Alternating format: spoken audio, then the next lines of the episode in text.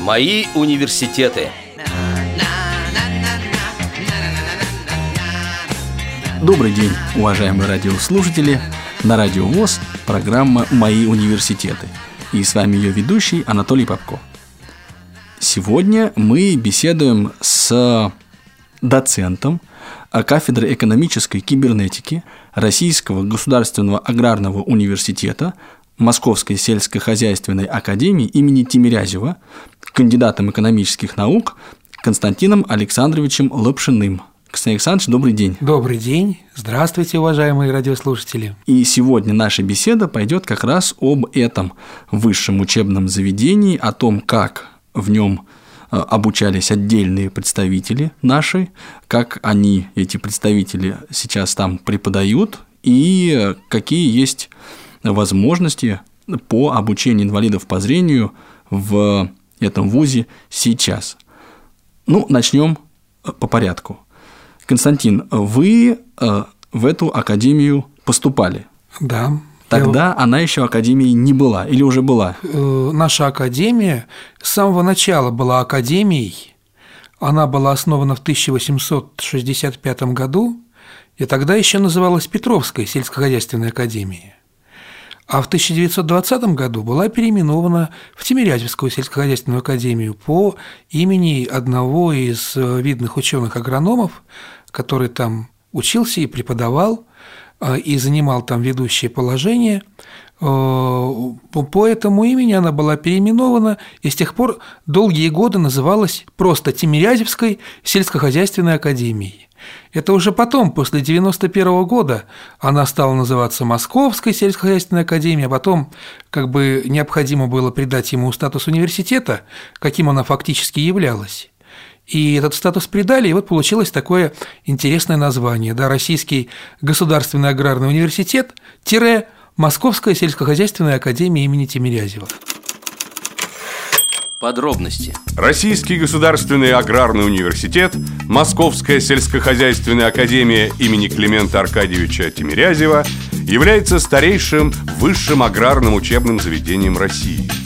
Днем его основания считается 3 декабря 1865 года, когда было объявлено распоряжение правительства об открытии Петровской земледельческой и лесной академии. За 146 лет существования в Тимирязевке сформировались передовые российские научные школы, ученые-педагоги которых составили славу отечественной сельскохозяйственной науки и высшего аграрного образования. Константин, а как вам пришла вообще идея в голову поступать именно туда? Почему так? Или вы всегда так стремились как вот именно к этому вузу? Ну, как, значит, что я могу сказать? Э, я просто смотрел, где есть доступные специальности. И как бы где можно было бы хорошо учиться нормально, да, эффективно и доступно после школы. И где бы это было еще и интересно. Э, и сравнительно недалеко от дома. Э, ну, Тимирязевская академия оказалась недалеко от дома, во-первых – во-вторых, э, там была специальность с очень красивым для меня названием – экономическая кибернетика.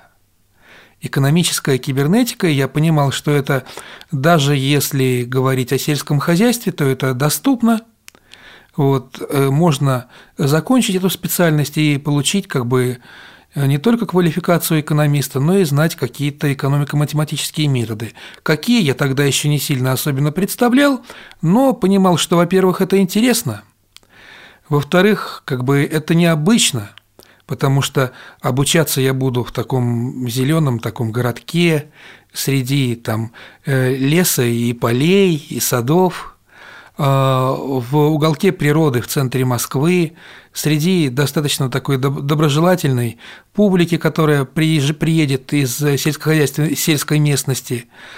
Вот, это с одной стороны. А с другой стороны, как бы школа там сильная, там э, работали очень сильные ученые-экономисты, и поэтому меня это, в общем-то, привлекало.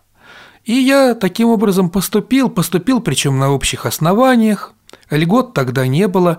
Мне, я считаю, повезло, что я поступил э, в академию в последний год, когда не было льгот. И из четырех экзаменов э, я набрал 19 баллов, И, в общем-то, вопрос о моем поступлении а, никем как бы специально не ставился, он был уже решен. На кафедру кибернетики меня приняли, и я стал учиться. Это было когда, напомню? Это было в 1985 году. То есть ты поступил и в 90-м году окончил? И в 90-м году окончил. Так, а после этого? После этого я остался на кафедре. А, дело в том, что постепенно менялись поколения компьютеров, и тогда, именно в то время, появились первые персональные компьютеры. И тогда на кафедре я остался в должности программиста.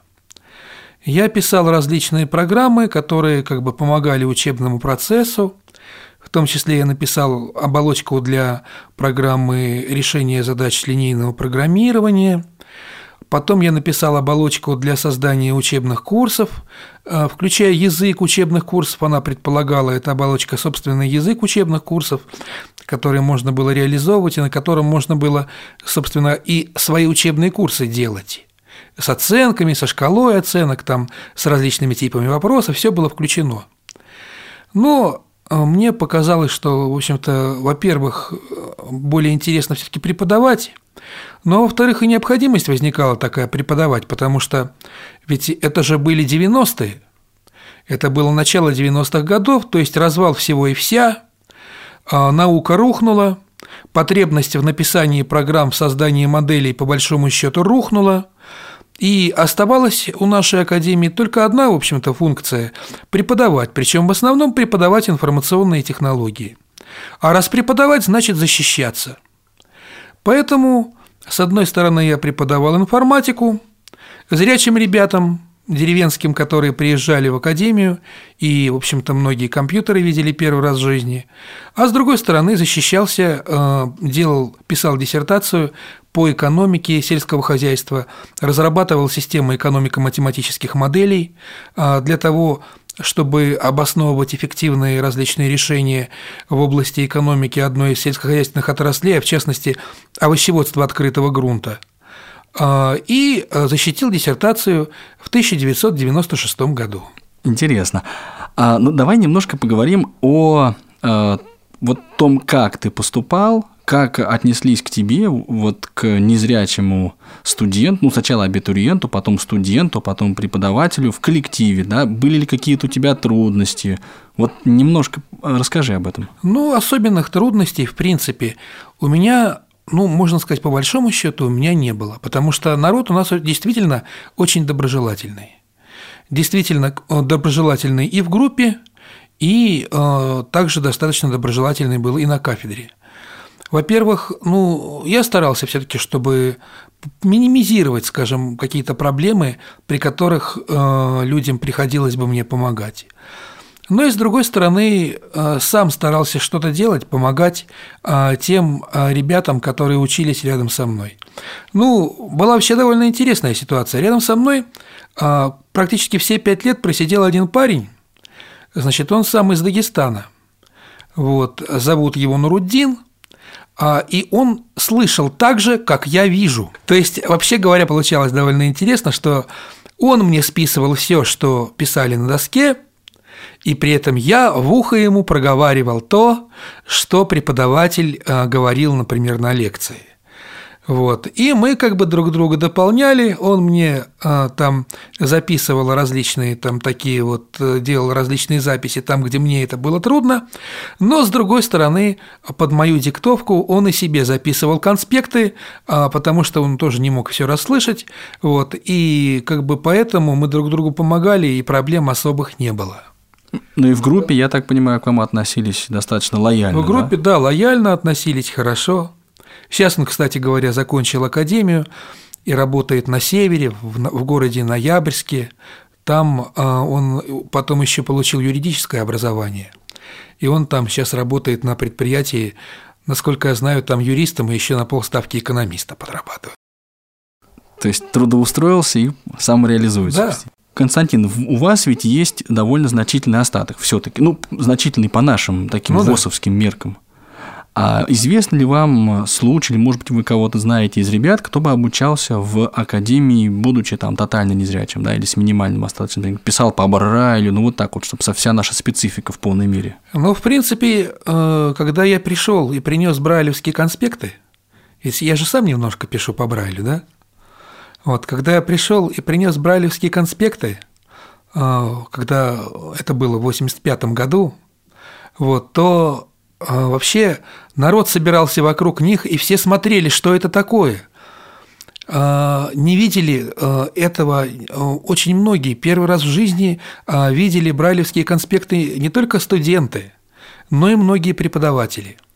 Говорят, что когда-то, очень давно, в академии был совершенно слепой профессор по фамилии Крахалев, и работал он на кафедре политэкономии.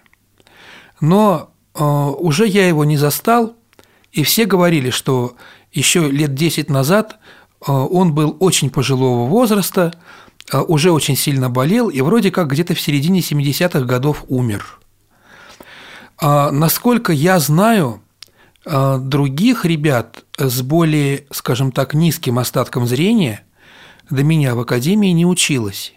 И в этом еще была экзотичность как бы моего положения, когда я там учился, и всем было интересно, как же это вот человек с таким остатком зрения э, учится и работает за компьютером.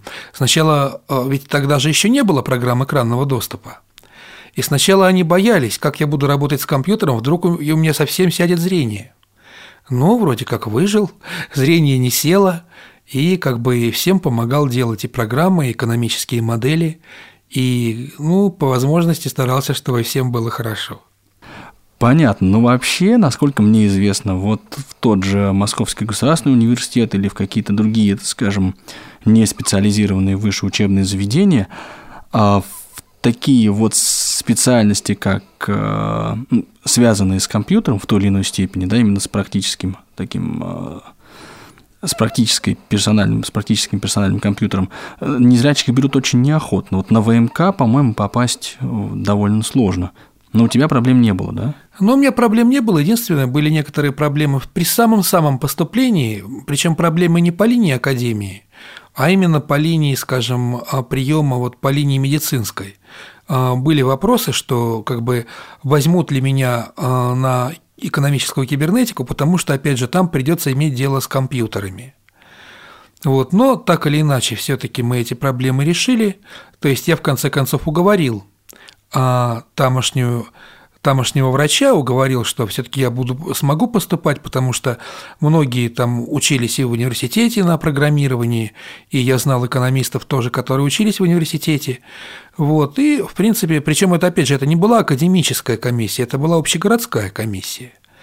Вот они мне выписали справку, что я могу учиться на экономическом факультете. Ну а дальше уже как бы от них это не зависело. Со стороны приемной комиссии э, у меня никаких проблем не было. Понятно. А расскажи, пожалуйста, немножко о самом ВУЗе. Это же довольно такое основательное, большое да, образовательное учреждение. Это большое, да, образовательное учреждение. Там где-то около пяти тысяч студентов учатся. Вот там, ну, когда я учился, там было пять факультетов, сейчас больше. А, в основном эти факультеты связаны с технологиями, то есть там а, были такие факультеты, да и есть, как агрономический, а факультет а, а, агрохимии, почвоведения и экологии, вот, э, факультет э, плодовочной, э, он раньше это назывался плодовочной, сейчас он, кажется, называется факультет садоводства. Вот, дальше факультет зооинженерный, где огромное количество тоже различных специальностей, от общего животноводства до рыбоводства и пчеловодства. Ну и факультет экономический, а, который также уже разделился на, собственно, экономический факультет и факультет учетно-финансовый, а, где, как правило, где э, в основном а, обучаются бухгалтера будущие или люди, э, занимающиеся предметом прикладная информатика. Константин, а я хотел бы еще спросить, ведь вот высшее учебное заведение, оно такой сельскохозяйственной направленности. Я так подозреваю, что оно связано, ну вот не только с изучением теории, скажем так, но и с какими-то практическими вот заданиями. Ну и вообще, расширяя этот вопрос, были ли какие-то проблемы или сложности, может быть, какие-то, не знаю, лабораторные работы, ну вообще вот такого рода учебные мероприятия, ну, которые от тебя, тебе, как вот незрячему студенту, давались не так легко, как остальным? Ну, с точки зрения сельскохозяйственной именно, а что можно было бы сказать? Ну, допустим, а, даже когда мы там изучали различные растения, там у нас был, были немножко было сельскохозяйственных предметов, таких как там земледелие, а, почвоведение, то даже когда мы немножко изучали вот это все касались, то мы просто смотрели образцы различных там семян, колосьев и учили их латинские названия. То есть, в принципе, на ощупь это все определимо. И можно, например, овес отличить от пшеницы. Или там, ну скажем, можно там фасоль отличить от гороха. Это все нормально. Но вот э, даже я говорю, что не, не сельскохозяйственная специфика, а в большей степени экономическая специфика, экономико-математическая специфика тогдашняя, э, она заключалась в том, что ввод информации еще производился с перфокарт. И для того, чтобы составить более-менее такую серьезную экономико-математическую модель, нужно было а, составить такую таблицу, которая бы занимала, ну, где-то так, скажем, в высоту где-то, ну, скажем, 500 строк, а в ширину, ну, скажем, 300-400 столбцов.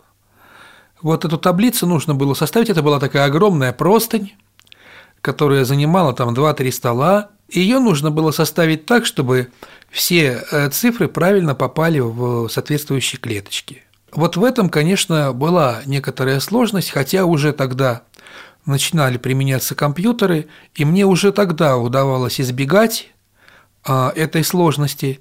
Я уже тогда э, с помощью писал сам компьютерные программы, которые бы позволяли мне вводить а, эти коэффициенты, просто указывая их координаты. Избегая вот этой вот огромной простыни, а, вот этого вот всего, вот этого трудоемкого всего этого процесса, по вводу вот таких огромных, таких больших массивов и, скажем, напряжению глаза на то, чтобы правильно ввести число в правильную клетку. Вот. А вводя э, коэффициент уже непосредственно используя его координаты, зная, скажем, номер строки и номер столбца. Уже это меня немножко э, мне это немножко уже помогало, уже, уже это мне немножко облегчало работу. Но потом э, со временем, конечно, появились и гораздо более эффективные программы, на порядок более эффективные программы. Поэтому сейчас, в принципе, вот такая задача составлении экономико-математической, э, экономико-математической модели вручную, да, она практически отпала. А, можно это делать с помощью компьютера, а, в Excel, в доступной форме и, как говорится, без какого-либо особого напряжения для глаз или, скажем так, а, особых, особых каких-то проблем, если человек не видит совсем. Подробности. Студенты Российского государственного аграрного университета имени Тимирязева изучают и осваивают прогрессивные, безотходные, ресурсосберегающие и природоохранные технологии, экономику, организацию и управление производством, учет и финансы в условиях рыночных отношений – основы внешнеэкономической деятельности предприятий, маркетинга и агробизнеса с широким использованием экономико-математических методов и компьютерной техники. Только за последние 30 лет Тимирязевка подготовила более 35 тысяч агрономов, экономистов, почвоведов, агрохимиков, плодоовощеводов, зооинженеров и более 7 тысяч преподавателей для средних сельскохозяйственных учебных заведений – успешно защищено более 2700 кандидатских и докторских диссертаций. Здесь прошли обучение тысячи иностранных граждан из стран Европы, Азии, Африки, Америки. Константин Александрович, я хотел бы еще вот такой э, немножко даже сакраментальный вопрос ага. задать. Скажи, пожалуйста, ты жил в общаге или все-таки дома? Я, к сожалению, все-таки жил дома. Чувствуется, да, к сожалению. К сожалению, да. да. Понятно. К сожалению, я, все, я подчеркиваю это, я жил дома. Хотя, конечно, почти все жили в общаге.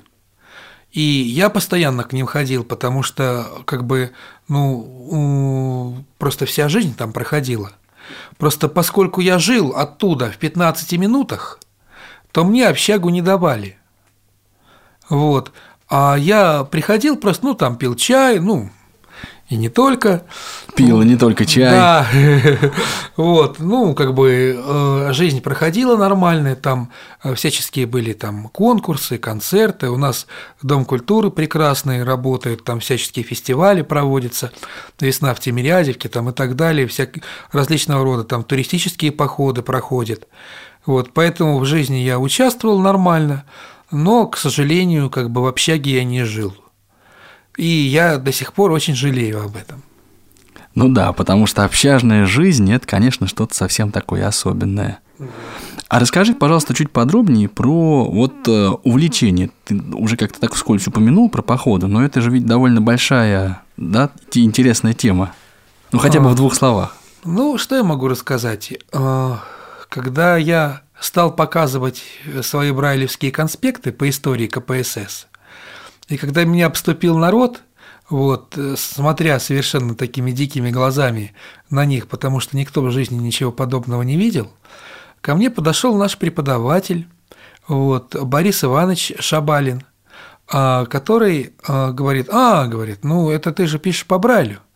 Ну, это я знаю, говорит. Э, мне эти брайлевские, как бы, э, э, брайлевские книги показывал еще Филатов когда в его клинике там лечился от гангрены. Оказывается, э, он воевал, э, он был танкистом, воевал во время Второй э, Великой Отечественной войны, и под Курском в его танк попал снаряд таким образом, что экипаж весь погиб, а он вышел, но ему оторвало ногу. Вот, но он как бы не сломался, не сдался.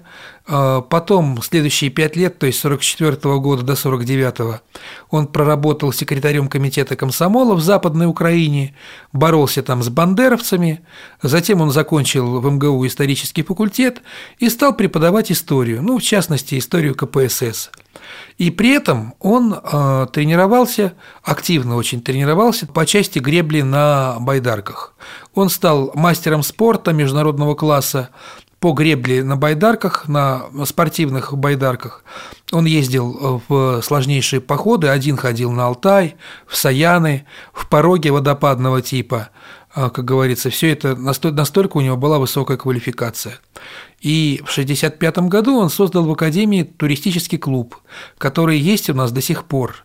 Каждый год э, я тоже стал участвовать в этом клубе, а, он привлек меня и к походам, и каждый год мы до сих пор ходим в походы, в частности, 1 мая каждый год мы ходим на байдарках. Да, но это на самом деле отдельная, я так это понимаю, тема да. для отдельной передачи, Конечно. может быть, даже не одной. Но вот то есть со студенческой поры у тебя вот эти вот походы, они... Они до сих пор. Вы слушаете Радио ВОЗ. Мы раскрасим мир звуками. Ну что же, а я напоминаю нашим радиослушателям о том, что в эфире Радио ВОЗ идет программа «Мои университеты», и с вами я, ее ведущий Анатолий Попко.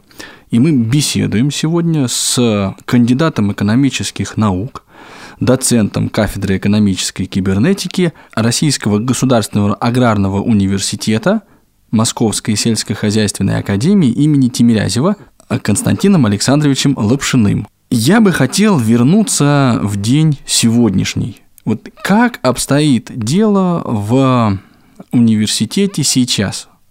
То есть принимаются ли туда инвалиды по зрению, поступают ли, какие, может быть, условия, если какие-то вот созданы для того, чтобы, ну вот, незрячие поступали и успешно учились и оканчивали этот вуз? Э, что можно сказать? До сих пор э, незрячие абитуриенты э, к нам в наш университет, к сожалению, не поступали. Это я могу сразу сказать. Вот. Не знаю, почему они не поступали. Может быть, их, не скажем так, немножко отпугивала сельскохозяйственная направленность нашего вуза. Но ведь Хотя наш вуз сельскохозяйственный, но с другой стороны, у нас есть такие специальности, которые, скажем так, связаны с сельским хозяйством только по названию. Ведь экономика, она экономика едина как для сельского хозяйства, так и, скажем, для машиностроения, так и для, скажем, экономики в области информационных технологий и так далее. Человек становится экономистом широкого профиля, и он становится экономистом, неважно по какой области, все равно он будет специалистом в области экономики. Поэтому я считаю, что здесь для незрячих людей достаточно доступное поле для обучения их в этой специальности. И что здесь я мог сказать? Что здесь я бы мог сказать по этому поводу? А, достаточно мало вузов, которые как бы не только готовы принимать незрячих абитуриентов, не только, скажем так, теоретически готовы принимать незрячих абитуриентов, но в которых незрячих абитуриентов ждут, и где есть опыт работы с незрячими абитуриентами и студентами, а, хотя бы с одним, но, по крайней мере, этот опыт постоянно накапливается. И еще хотелось бы сказать, что э, есть вузы, ну, например, э, уважаемый Московский э, городской психолого-педагогический университет, где э, в большом количестве учатся незрячие студенты, но они получают специальность, э, связанную с информационными технологиями. Здесь же мы как бы расши... мы, мы делаем еще один шаг вперед, да? Мы делаем еще один шаг в области, скажем так, универсализации. А информационные технологии – это ведь инструмент. Это инструмент для чего-то. Для чего? Для того, чтобы человек знал и был специалистом в чем-то более глобальном и более практически применимом, а именно был специалистом в экономике. Поэтому я считаю, что наша кафедра, кафедра экономической кибернетики, которая, в общем-то, официально а, выразила готовность принимать незрячих студентов а, в наш вуз, и по нашей специальности. Я считаю, что как бы она готовит э, и будет готовить, и ну, сейчас уже готовит студентов, скажем, с обычным зрением, и будет готовить ребят как с обычным зрением, так и со слабым зрением, и тотально незрячих, э, будет готовить по оптимальной специальности для нас, по специальности, которая сочетает в себе, во-первых, информационные технологии, во-вторых, э, знание, хорошее знание экономики – а хорошее знание экономики у нас базируется на такой приличной, достаточно хорошо отработанной экономической школе. Наш факультет экономический существует с 23 года, и в нем работали такие известные экономисты, как Чаянов, Кондратьев, Струмилин, Сергеев, Немчинов. И, в принципе, мы опираемся на те знания и на э, как бы, тот теоретический материал, который был ими заложен – Поэтому я думаю, что для наших студентов это самое широкое поле в деятельности, в развитии и в образовании. И кроме того, сейчас снялись многие ограничения, которые были, ну, допустим, в мое время, когда я там учился. Сейчас использованием современных компьютеров и программ экранного доступа а, достаточно легко решаются экономические задачи самого разного, самых разных направлений. Например, человек для того, чтобы э, решать э, модели, причем какой угодно большой размерности, ему достаточно просто знать Excel. И существуют специальные э, скрипты, макросы для него, которые позволяют эти модели решать. Собственно, с их помощью они и решаются. И также существует множество других вот таких вот прикладных аспектов для применения различных технологий, которые позволяют а незрячим людям нормально, без проблем у нас учиться. Подробности. Сейчас Российский государственный аграрный университет, Московская сельскохозяйственная академия имени Тимирязева – единый учебно-научно-производственный комплекс, объединяющий 10 факультетов, 63 кафедры, Институт дополнительного профессионального образования Высшая школа управления АПК, Высшую школу агробизнеса, различные центры, комплексы, отделы, лаборатории, студии и другие подразделения. В университете обучается свыше 10 по 24 программам специалитета, 11 направлениям бакалавриата, 7 направлениям магистратуры.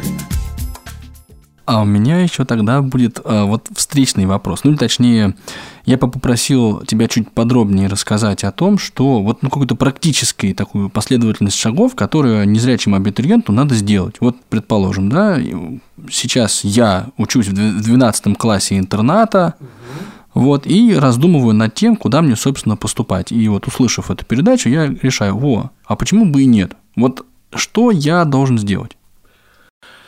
Ну, во-первых, э, мы принимаем э, по результатам ЕГЭ. Значит, нужно сдать ЕГЭ по трем предметам. Математика, русский язык и обществознание. Сдать ЕГЭ нужно на положительные оценки, то есть на тройки, да, включительно. А... То есть именно сдать, а все-таки не написать, да? Ну, так, чтобы как бы результаты ЕГЭ были, да? Ну да. Именно сдать, да? Вот, таким образом, чтобы э, э, оценки были положительными. У нас на поступление инвалидов, как и по всей стране, существуют льготы, поэтому э, человек поступает вне конкурса, и сдав ЕГЭ на положительные отметки, на положительные оценки, и придя, а, сдав документы на нашу кафедру, можно считать, что он на нее уже зачислен.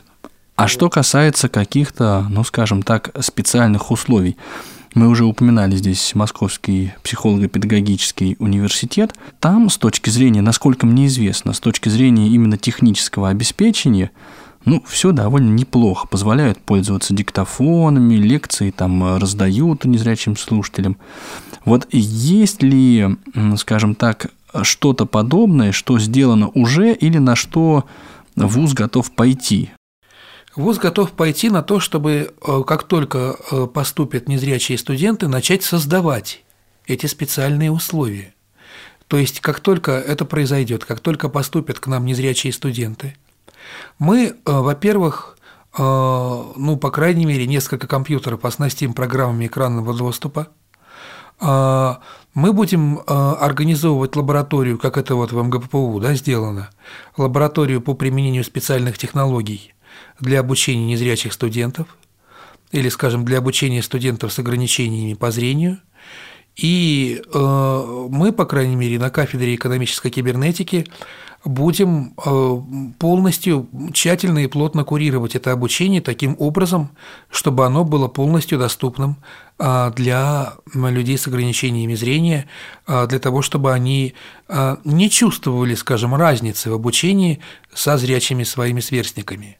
А это уж как бы наша задача, и за это дело, уж вы мне поверьте, я возьмусь лично как доцент кафедры. То есть э, ты будешь подключен к процессу Да, я буду плотно подключен и буду сам лично это все курировать. Я же, я же как бы продолжаю быть работником академии и доцентом кафедры. Я, я еще подумаю над тем, как бы в каком формате мне работать, да, на полставки или на полную там и так далее. Я еще подумаю об этом. Вот, но это будет зависеть от того, сколько незрячих студентов будет у нас учиться.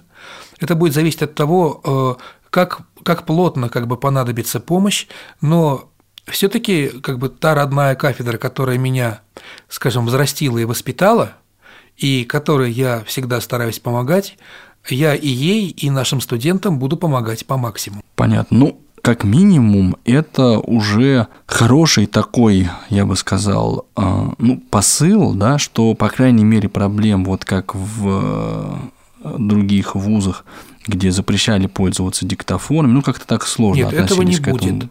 Да, где впервые смотрели, что такое, вот как у тебя компьютер разговаривает, да, зачем это надо и все прочее. То есть таких трудностей удастся Уже избежать. Не будет, да.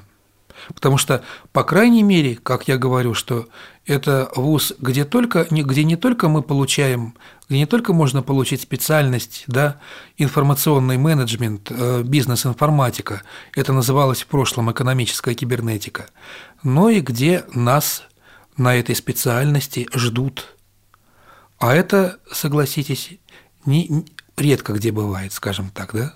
Да, это, это очень немаловажно сейчас. Я бы еще хотел поговорить о... У вас же есть компьютерные классы, да, там наверняка стоят э, компьютеры. И я так понимаю, что когда, если и когда, на что мы рассчитываем, появится незрячий абитуриент, а затем студенты, возможно, там вот уже упомянул ты программу экранного доступа, есть ведь еще брайлевские строки, да, которые тоже применяются. Вот. Но я правильно понимаю ситуацию, что в общем случае направление такое, чтобы незрячие студенты обучались в общих группах, то есть Безусловно. вместе со всеми. Безусловно. Это э, одно из, как бы, из, и я считаю, это совершенно правильно.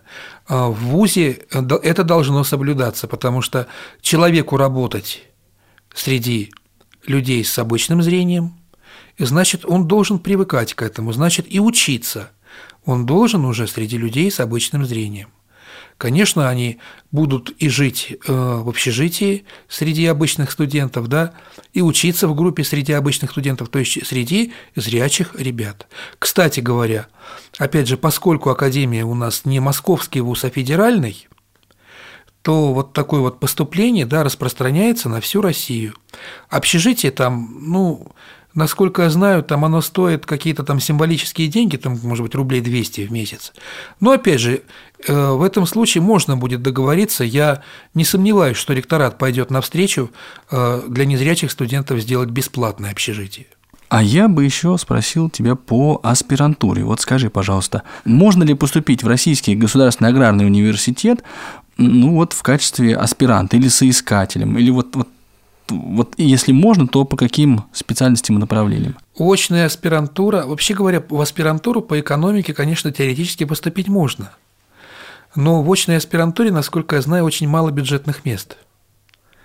И, насколько я знаю, там приоритет отдается тем, кто как бы закончил уже академию, то есть своим бывшим студентам. Да, успешно обучился вот Конечно. в ВУЗе. Это, да, это понятно. Если говорить о соискателях, то об этом можно, то есть можно такой вопрос поставить, то есть можно стать соискателем, например, по нашей кафедре. В этом случае а, можно будет э, стать соискателем либо по специальности 08005 экономика и управление народным хозяйством, либо по специальности 080013 экономика и математические методы. И на ту, и на другую специальность у нас есть кандидатские ученые советы по защите кандидатских диссертаций. Э, здесь э, речь идет о том, что диссертация должна, естественно, быть э, если говорить про наш экономический факультет, да, диссертация должна быть на экономическую тематику. Она, если мы говорим, скажем, по нашей кафедре, должна включать в себя некоторые, даже если это экономика управления, да, должна включать в себя некоторые элементы, ну, скажем, моделирования, да, построения различных моделей и э, она должна иметь, эта диссертация, все-таки некоторую сельскохозяйственную направленность или, по крайней мере, немножко быть связана с ней. Хотя, хотя, возможно исключение, потому что все-таки экономика есть экономика, и на выходе мы становимся кандидатами экономических, а не сельскохозяйственных наук. Понятно. Ну, в общем и целом, я это понимаю так, что этот вопрос можно задавать, и он имеет Конечно. право так на обсуждение. Конечно. Потом у нас сейчас бакалавриат 4 года. Естественно, я думаю, что людей, которые будут успешно заканчивать бакалавриат и попросятся в магистратуру, они будут приняты в магистратуру. Подробности. Об условиях приема на очную, очно-заочную форму обучения и магистратуру абитуриенты могут узнать на официальном сайте Российского государственного аграрного университета Московской сельскохозяйственной академии имени Тимирязева www.timacat.ru в разделе «Приемная комиссия», а также по телефону 8 499 977 1455. Повторяем номер телефона 8 499 977 1455. Константин Александрович, и вот э, в, уже в завершении нашей передачи я бы попросил все-таки вот как-то сформулировать э, тебя, вот если бы у тебя была возможность поступить, вот поступать еще куда-то вот э, заново, да, если вот представь, что ты сейчас уже в наше время, ты э, только что вот заканчиваешь школу, и вот ты будешь поступать. Вот по каким причинам ты бы пошел в а, такой российский государственный аграрный университет сейчас? Во-первых, там это уникальный уголок в центре Москвы а, с уникальной своей природой, с уникальным ландшафтом. Такого нет нигде, чтобы в центре Москвы были поля, на которых росла пшеница, чтобы был Мичуринский сад, на котором росли яблоки, чтобы в прудах водилась рыба, а в лесу грибы. И рабо- учиться, работать вот среди этого прекрасного зеленого уголка – одно удовольствие. Во-вторых, а, люди, которые там обучаются и которые преподают, люди добрые, отзывчивые. И, в принципе, э, они помогут всегда. Они всегда как бы а, уделят внимание, если будут какие-то проблемы.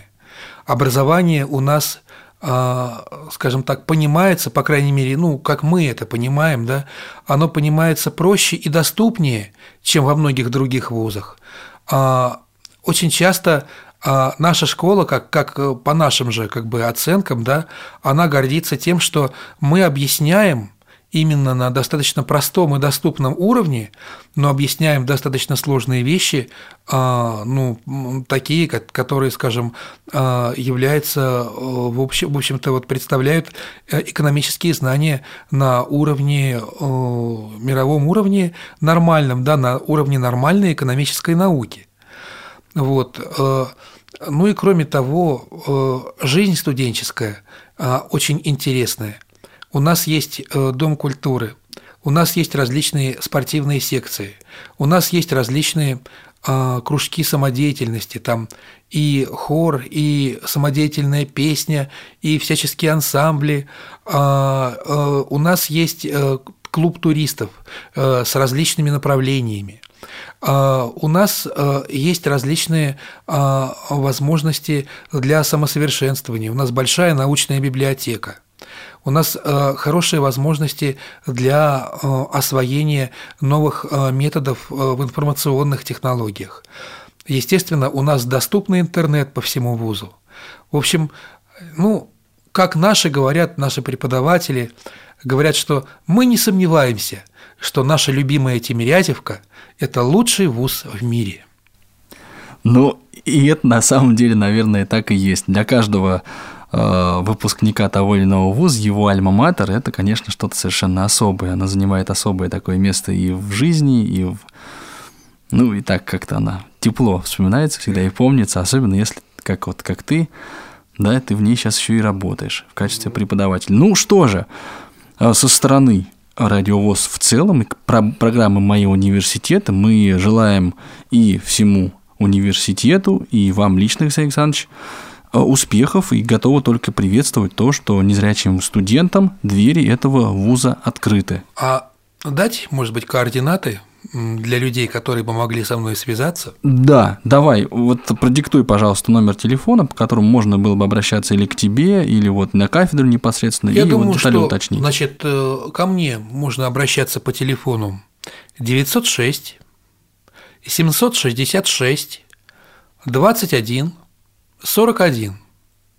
Или по электронной, да, электронная почта у меня Калапшин K L A P S H I N собачка яндекс.ру адрес ICQ 1415 1403 и skype k.a.lapshin в английской транскрипции. Это мои координаты – Телефон кафедры 499 976 03 45. И по всем интересующим вопросам ты дашь проконсуль... Безусловно. консультацию? Безусловно.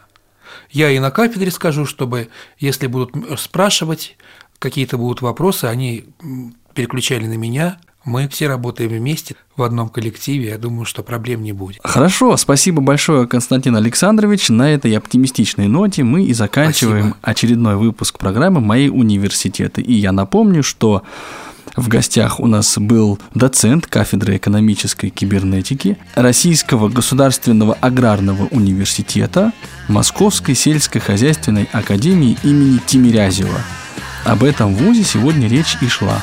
А провел передачу я, Анатолий Попко. До новых встреч!